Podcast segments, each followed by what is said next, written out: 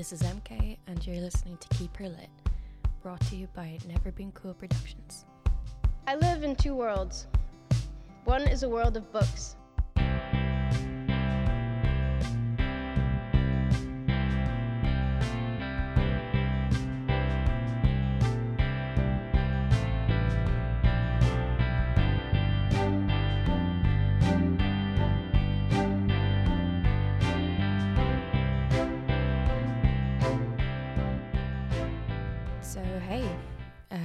Is MK. Thanks for listening.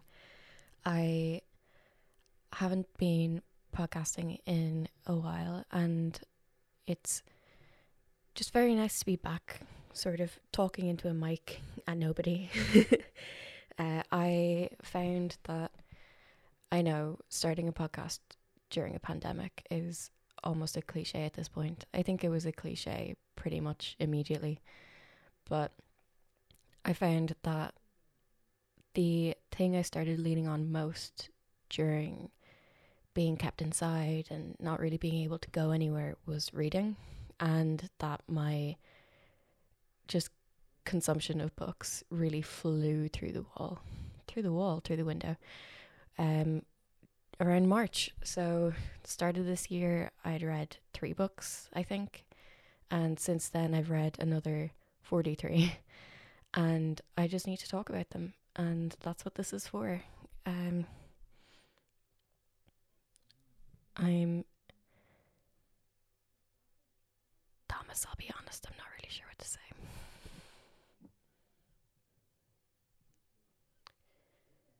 So, just with the podcast, I'm hoping to get some of that unnecessary energy out of my system. Maybe talk to people who have similar taste in books and a different taste in books. I would like to get other people on to talk about what they're reading and just like see different views and different ideas and concepts. Personally, I read like a lot of thrillers and mysteries. I discovered about a year ago that I absolutely adore horror, which is shocking to me because I can't watch a horror movie without crying. And Been trying to like dip my toes into romance and stuff. If you told me two years ago I'd regularly be reading fiction, I would have laughed at you. I was like staunchly nonfiction, history, need to know things that like really happened, and just have completely flipped since then. So if you are reading things that are different or similar to me, or just reading in general, because honestly, I corner people at parties to ask them what they've read recently and what they've enjoyed, please let me know. Um, the social media handles for everything are Keep Her Lit, and I will talk to anyone about any book. So, last month I read, this month I read nine books. Uh, I think I'm only going to talk about eight of them because I accidentally finished one today and then I didn't write any notes about it. I will mention it later on, but I don't have any coherent actual concepts about them, and I will hopefully talk about them at a later date. So, the first book I read this month was Into the Deep by Mira Grant. I did enjoy this. I found it to be just very um, high sci fi, but just a good read of like some great representation. So, the concept of the story is the main character, her sister went missing on like a scientific cruise ship about two years back, and she's convinced it's mermaids, and that the company that were running the uh, expedition in the first place have tried to hide it, which they have. And she gets an opportunity to go back out there, and it goes from there. Now, there's a lot of reading in this. It's over 500 pages, which was daunting to me at the time. I'm like a under 300 pages ideally reader. I can sort of knock that out in a day if I'm really trying. But it was just super excellent. I couldn't put it down. Um, pretty much my only complaint is that it was hard sci fi sometimes. Um, I don't have a great concept of science, I guess. And there were parts of it where, while it was accessible, it was difficult for me to be interested. Like, I don't really care about what's in water or how sonar works that much. While it was interesting to see how that relates to like the mermaids and things, it really did delve like deeply into biology parts. Um, but again, it did have just excellent representation. Our main character is a bisexual woman. There's a, another character who's a um, autistic lesbian. There are two deaf characters. Um, it really just covers just a wide spectrum of like um, minorities and people with disabilities and sexualities. And I feel like that's something that's pretty missing from sci fi. And if it is in sci fi, it's not down as like casual LGBT representation. Like we are more than just our sexualities or our disabilities. And rather than it being like the whole story is that she's gay, it's the whole story is about this crazy mermaid thing. Also, she's gay. That's not like the main focus of the plot. Um, and I really appreciate Mira Grant for doing that. I think more books need to have like LGBTQ plus characters that aren't just gay. that people are multifaceted, just like straight people, like anyone is. The next book that I read was um, The Song of Achilles by Madeline Miller. Now, I've read Circe before, and Circe was, I think, one of my favorite books of last year. It came out in 2018, and it just blew me away. So I had an understanding of Circe. I had read like a retelling of the Odyssey when I was younger, and I just loved it. And like the Percy Jackson books, I read a bunch of those last month, and she's in those as well. I know there's like crazy YA complete butchering of the uh, Greek pantheon, but their representation of Circe is totally different. So I knew what was I was getting into with Madeline Miller, um, but I didn't know it was going to be quite so homosexual, which is not a bad thing. So, The Song of Achilles is a first person retelling of Achilles, but from someone else's perspective, someone who's beside Achilles all the way uh, to the end and further, which I was not expecting. I can't say Achilles is my favorite Greek character in general, and it really gave me a new perspective on him. So, a lot of the representation of Achilles in media is like in Troy, where it's Brad Pitt and he's like, Ooh, I have an ego, I'm the best dude. And there is a lot of that in the Song of Achilles. He is still super annoying, but it's more like a an oblivious like I am just the best. There's no ego about it. He just is. He's in a league of his own and he just knows that he's not a dick about it. And it was just lovely having this sort of like tragedy, like Greek tragedy. She really encompassed all those aspects of like a traditional Greek tragedy where you know it's gonna go bad, you know what's gonna happen. Um, like I, I'm, I'm not going to ruin the Odyssey on you all, even though it's like two thousand years old. I'm sure you know what it is by now, but it, like he dies. it's a known thing. Achilles dies. The whole Achilles heel thing is real. Um, but it is just it's super worth a read. Um, with Into the Drowning Deep, I did only give it three stars. Sorry to jump back to it, um, because I really enjoyed it, but it was like just a book. I felt like Song of Achilles for me was a five out of five. I could not put it down. I inhaled it. I went looking for more of her books, and more like Greek romance, uh, historical retellings, because it just blew me away I just really enjoyed it. All my notes about it are I'm so gay, I'm so gay. Oh my god, Madeline, thank you. I'm so gay, which is a pretty accurate uh, representation of my feelings in that time. And if you have had doubts about Madeline Miller's books. I do really recommend Circe because I loved it. Um, but if you don't really know who Circe is and you don't really care, Song of Achilles is like a great opener into her work. She does have some shorter stories and things like that, and some other books. But from the ones I've read, I think if you just have like a passing interest in Greek historical retellings or just Greek mythology in general, and you've got the two of them in front of you, like really do just pick it up because it's super worth it. The next book that I read, um, so I read three books by Gillian Flynn. Um, I started with Gone Girl. So I think a lot of people similar to myself watched Gone Girl when it came out in the cinema about four years ago. And when I watched it, I understood it, but I sort of hated it. Um, I didn't really see why you had to like or support either of these characters. I mean, which is the point anyway of the whole thing. But there was no point where I was rooting for either of them.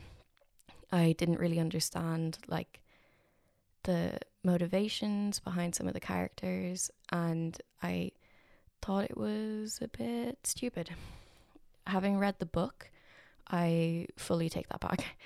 or at least with the book, it's a lot more easily viewed or explained and understood. Um, this was another book that I finished in an evening. I could not put it down. I had to know what happened. I had to know how it ended. It actually went further than the movie did, which I really appreciated. Um, she did write the screenplay, so she was heavily involved in the making of the movie, but I think the book just brings it much further. I don't always agree that the book is better than the movie. I think especially and specifically with Game of Thrones, it was done so much better in uh in certain scenes. I I don't want to, you know, have a, a mob after me, but I feel like George R. R. Martin great stories, maybe not the best writer at times, which, you know, fair play. I can't write. So who am I to judge? But when some scenes were actually put on TV, I understood them better than I did when they were written down. And I had the complete opposite effect with Gone Girl. So, Gone Girl is the story, if you haven't seen it or read it or anything about it, is the story of a man who wakes up one day and his wife is missing. And everything points to him. And he's not a good person, uh, but he hasn't killed and hidden his wife. So you get these chapters where it's him freaking out, and then you get these chapters which are her diary going, Wow, I met this guy at a party and he's so wonderful, and him going, I didn't kill my wife. What what what is going on? Um, it really delves into what they care about and why they do what they do and how they deal with the aftermath so much better because the ending of the movie was just very jarring to me. I think if you did watch the movie and you maybe had the same feelings I did, it's worth a read. Or if you just in general like sort of dark, twisted thrillers, it I wouldn't go as far as to say it was a mystery because you sort of know what the crack is from the start. Like he didn't do it. How's he going to get out of it? And it is very a lot of it is very on edge, but it is worth reading. The next book I read by Gillian Flynn, I would not say the same about. So I read Dark Places and I gave it two stars. I did not enjoy it whatsoever. I tried to read it years ago, had to put it down, tried an audiobook, had to put it down, just was not here for it at all. And I'm sort of vindicated by having finally read it and agreeing, like, oh, okay, it wasn't that I had different tastes or I wasn't trying hard enough. Like, I know I just genuinely didn't like this book. Um, so the story is there's there's the main character, and when she was younger, her entire family was murdered by her, and she was about seven and set up this trust fund And now she's in her early 30s and the money's running out. So she ends up getting in touch with like a, a murder fan club and they start paying for her to get in touch with other members of her family and well one other member of her family who is arrested for having done it and her inner turmoil with having to face him and face potentially having put her brother in jail for no reason having to reach out to other people who were there at the time and other people who were part of the court case. And honestly, I cannot remember how this book ends. I can remember parts of it. I remember some things, but in in general, it's all very hazy. And I read this like three weeks ago. It should not be that blank for me. There's books I read last year where the ending is burned into my mind. I just did not care about this book whatsoever. A a one star read to me is no one should have written this, which I think is quite harsh. I've only marked a couple of books that way ever, but that was my argument behind putting a 2 on this. I think maybe if you had if if it just reached out to something that you quite liked or yeah, like art is subjective. I don't have all the answers ultimately it just did not scratch the Gone Girl itch that I had. But uh, Sharp Objects nearly, nearly did. So I've been posting the books I've been reading over the last couple of months, sort of whenever I finish them or whenever I remember to, on my Instagram. And this book is the one I got the most responses about, potentially ever. Uh, so many people I know reached out to say this was their favorite book when they were a teenager. This is their favorite book now. They loved it. I didn't have the same response, but I did really enjoy it. I gave it a four stars. So, Sharp Objects is about a journalist who goes back to her hometown to start investigating these child murders that are happening. And how she deals with being back home and her involvement in solving the case. And this had such a bizarre selection of characters. It was really interesting uh, just seeing how they all interacted with each other and the different directions that the story went. I really did not expect. I I think my only complaint about this book was that Gillian Flynn loves Missouri too much, which I don't think is an actual issue so much as she just she really does love Missouri. She puts all her books in Missouri. It's fine. Like there's nothing wrong with Missouri, I think. As far as I know. If anyone's cancelled Missouri, please let me know and I'll go back and rectify this. But anyway, it it was just really bizarre and really enjoyable for that. I I think she does have this great knack for creating characters that are outcasts in their own communities and she tried it in Gone Girl and it worked and she tried it in Dark Places and it didn't really but she really hit the nail on the head with just strange characters being back home in Sharp Objects. I liked it. I'd probably read it again, maybe with the understanding of what's actually happening in it. I was recommended the HBO TV series with Amy Adams like five different times. I really do want to watch it. It looks great. I think their casting for it is excellent after reading the book. Um, some of the characters are, or the actors who are playing the characters are basically who I imagined them as. I think they did an excellent job with that. So if you didn't know there was a TV series, there you go. Go watch it, enjoy it, have fun. The next book that I read was My Sister the Serial Killer by Oyinkan Braithwaite. So I wanted to read this so badly for so long. It just has everything I really like about a book. It's got serial killers for one thing. It's got people trying to hide murders. It was dark, it was funny, it was really well written, really succinct, and pretty short actually as well. So uh, the author tells the story from the perspective of um, a mid 30s nurse whose younger sister is much prettier and way less smart, and she just keeps murdering her boyfriends. And then one day she comes into her work and meets uh, her sister's boss and starts to fancy him. And that's when the main character goes, Oh, hell no, like I can't let this keep happening. And that's where the story sort of gets set up. Literally, like the opening scene is them trying to clean a body together. And there's just so much about this book I really enjoyed. I think some people's problems with it were that the the writing was too simple or it it didn't carry the sort of crazy concept as well as it could. I do not agree with that. I think it did it really well. It was a book that I just I cannot stress enough. I really wanted to read for so long and it just hit like everything for me.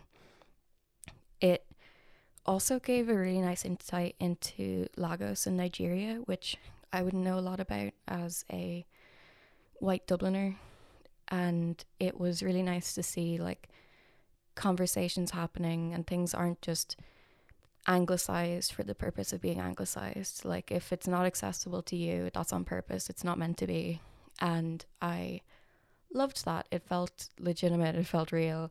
And just descriptions of different dishes and of different traditions and just the life at the time and it really felt like you were there. I like there are other books I want to talk about that were very visual and very engaging in that way, but none felt quite as like oh you're there as this book did to me. So I decided to take a stab at Toni Morrison. A lot of people recommend The Bluest Eye or Beloved as books to read of hers, and I didn't listen and read a different book instead. I have all her books. I do want to keep reading them. Uh, this was just the first one that I picked up for no reason. It just sounded appealing to me. So I read Sula, and this was a book I found difficult to read hard to explain and very worth reading. There are, I assume, whole books written about Toni Morrison's works and essays about Sula that are better than anything I could ever say. It sort of works around the intimacy between two women when they're children and then they grow up and one becomes just a regular person in the community and the other goes off and comes back and becomes a complete outsider and trying to fill a hole in you that you don't know what to put in there and looking for love in like the wrong places uh, that, that sounds really cliche but it's it's just much deeper than that and it was another book that really teleported me somewhere else to experiences I've never had and things I wouldn't understand. It's it was it was really gritty, it was really tough. It did not play around. It did what it wanted and I really respected uh, Toni for that, frankly. I know there's characters in it who are in more of her books, which I'm excited to pick up and be like, oh, I know that guy. but I I really do struggle to explain it. It's it's not long. It's really worth reading. I think I've said everything so far is really worth reading, aside from maybe Dark Places. But I I think with everything that's been going on lately with the Black Lives Matter movement and then it's Pride currently when I'm recording this, it's the end of June. There was a lot of focus on reading anti racist literature and educational books, which I fully support and agree with. And there wasn't a whole lot about reading just black authored literature and consuming black art because people are more than just the darkest parts of their history. And that's what I tried to focus on doing for the latter half of this month. And then just going forward, I, I had a look back through the books that I read this year. And while I have read quite a lot of Asian authors, actually, I was embarrassed at the amount of black authors I'd read because it was like zero. And it's it's impossible to to just imagine someone else's worldview from your own perspective. You need guidance and you need uh, a window into that world. And like, I will never understand certain struggles just because of my privilege. And the best way that you can go about working against that is like doing the work, but also like consume the art, bro. It's not that hard. Like there's a genre you love, there's a black author who's written in it, who's really good in it. Um the next book I read is a great example of that actually. So I picked up The Fifth Season by N.K. Jemisin, who I think is my new favorite author. I am pretty bad at remembering authors' names. I've gotten significantly better at it, but if you dropped me in a bookshop and went like, who's the best selling author at the moment, I'd be like, I have literally no idea. Like Stephen King, I guess. But it's good because it means I, I pick up everything. I don't really fall for like, oh, that's the new book by so and so. Or I might have a moment where I'm like, okay, I'm just going to read all of this author's work because I read one thing by them, like Gillian Flynn. So I went looking for a black authored fantasy or sci-fi and N.K. Jemisin came up and I am obsessed with her writing. It's so good. It's so beautiful. I actually have The City We Became, which is her newest book. I've had it for a couple of months and I was just putting it off because I was reading different things and once I finished this trilogy, I think I am going to start reading it and then be really anxious because there's only one book in the series so far and get really upset. But a great example of like, if there's a genre you love, it is not hard to find authors of color or um, LGBTQ plus authors in that genre. Like, all you have to do is Google. I thought it was going to be significantly harder. A lot of the um, Instagram posts and stuff that were recommending black authors to me were like, here's this YA book that you might be interested in. And I was like, ah, it's not actually my shit. So please no. But the fifth season, the best book I've read all year. I wish I could give it more stars. I wish there was a bigger system. I give it 10 stars. I give it all the stars. It made me cry. I don't really like any sort of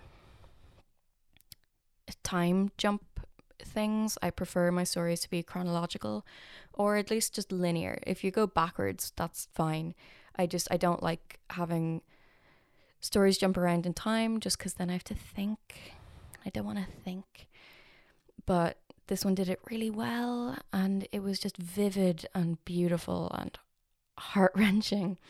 Um the story covers three different women girls um, just going through their lives and how they develop and how they grow and who they are and it's so good.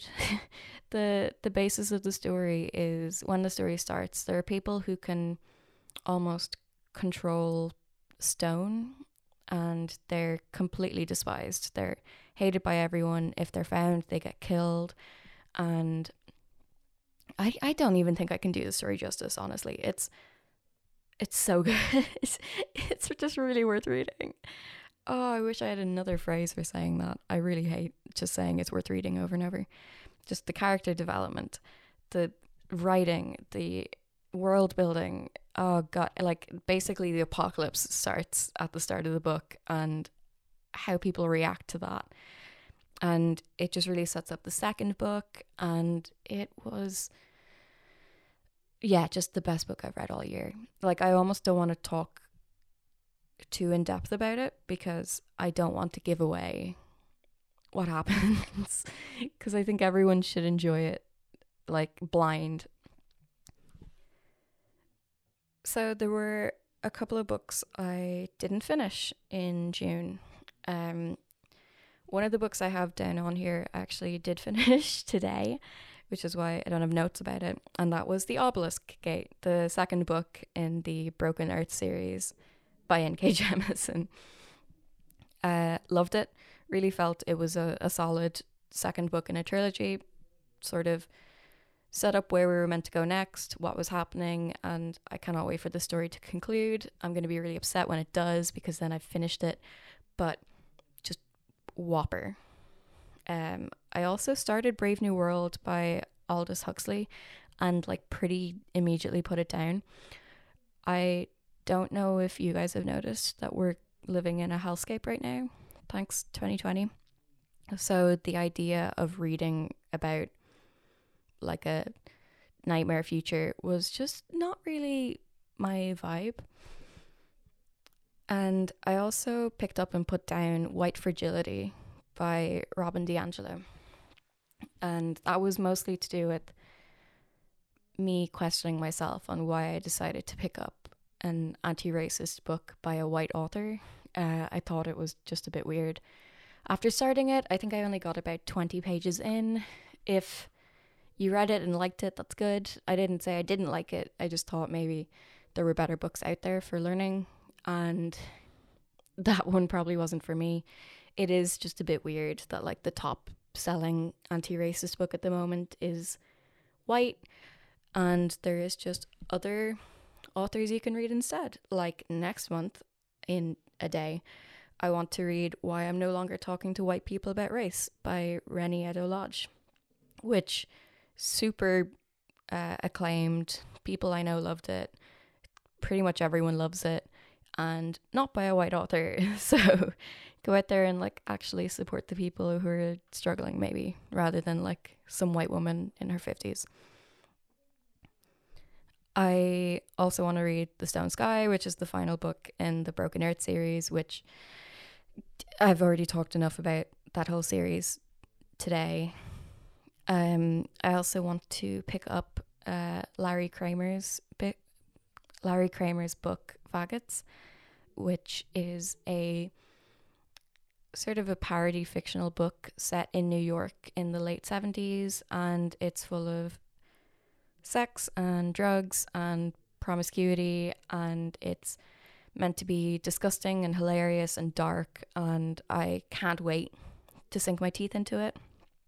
There's another book called Drive Your Plow Over the Bones of the Dead by Olga Tokarczuk, who I think won the Nobel Prize in Literature. I'm not sure if she won it for this book, but it's meant to be like this wild uh, mystery based in a Polish town, which just sounds super weird and I'm really into. And then I also want to pick up An Unkindness of Ghosts by Rivers Solomon, who is a, uh, I believe, non binary author, and they just, their writing just seems beautiful. Everyone I know who's read anything by them has been really excited and like enthralled by it, and I want to get into that. I I don't really like setting uh, to be read lists in general. My current Goodreads to be read is as long as my read pile, and I'm notorious for like starting a book and putting it down, and starting a different book and putting it down, and like half getting into things. But I think those five, yeah, uh, those five are like achievable. I actually read like very little in June. I sort of took two weeks off to see my friends from a, a safe distance and just enjoy things a little bit. Um, the weather was rotten, but you know it's nice to to be outside and see faces and eat junk food and have a can or two in the park. But finally broke that today, finished another book, so I'm excited to like get my brain back open and get back into it. So that was my June wrap up.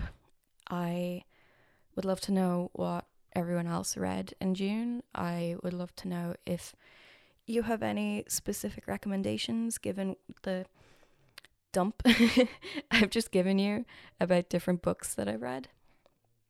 I am just happy to be back podcasting. I'm pretty sure I was nervous by the intro and by now I'm like definitely a lot more comfortable. It's hard getting back into things. And I just hope that uh, you're not nervous listening by the end of this. I, I hope you came on like a nice, comfortable book journey with me. That's the most pretentious thing I've ever said. Okay, so basically, thank you for listening. Again, all the socials are keep her lit. I am pretty responsive on things because I'm a millennial and don't put my phone down. And I, again, just kind of need to talk about books like nonstop, and my friends are being driven crazy by it. So let me know what your crack is. So, yeah, this was Keep Her Lit, brought to you by Never Been Cool Productions. Thank you. I live in two worlds. One is a world of books,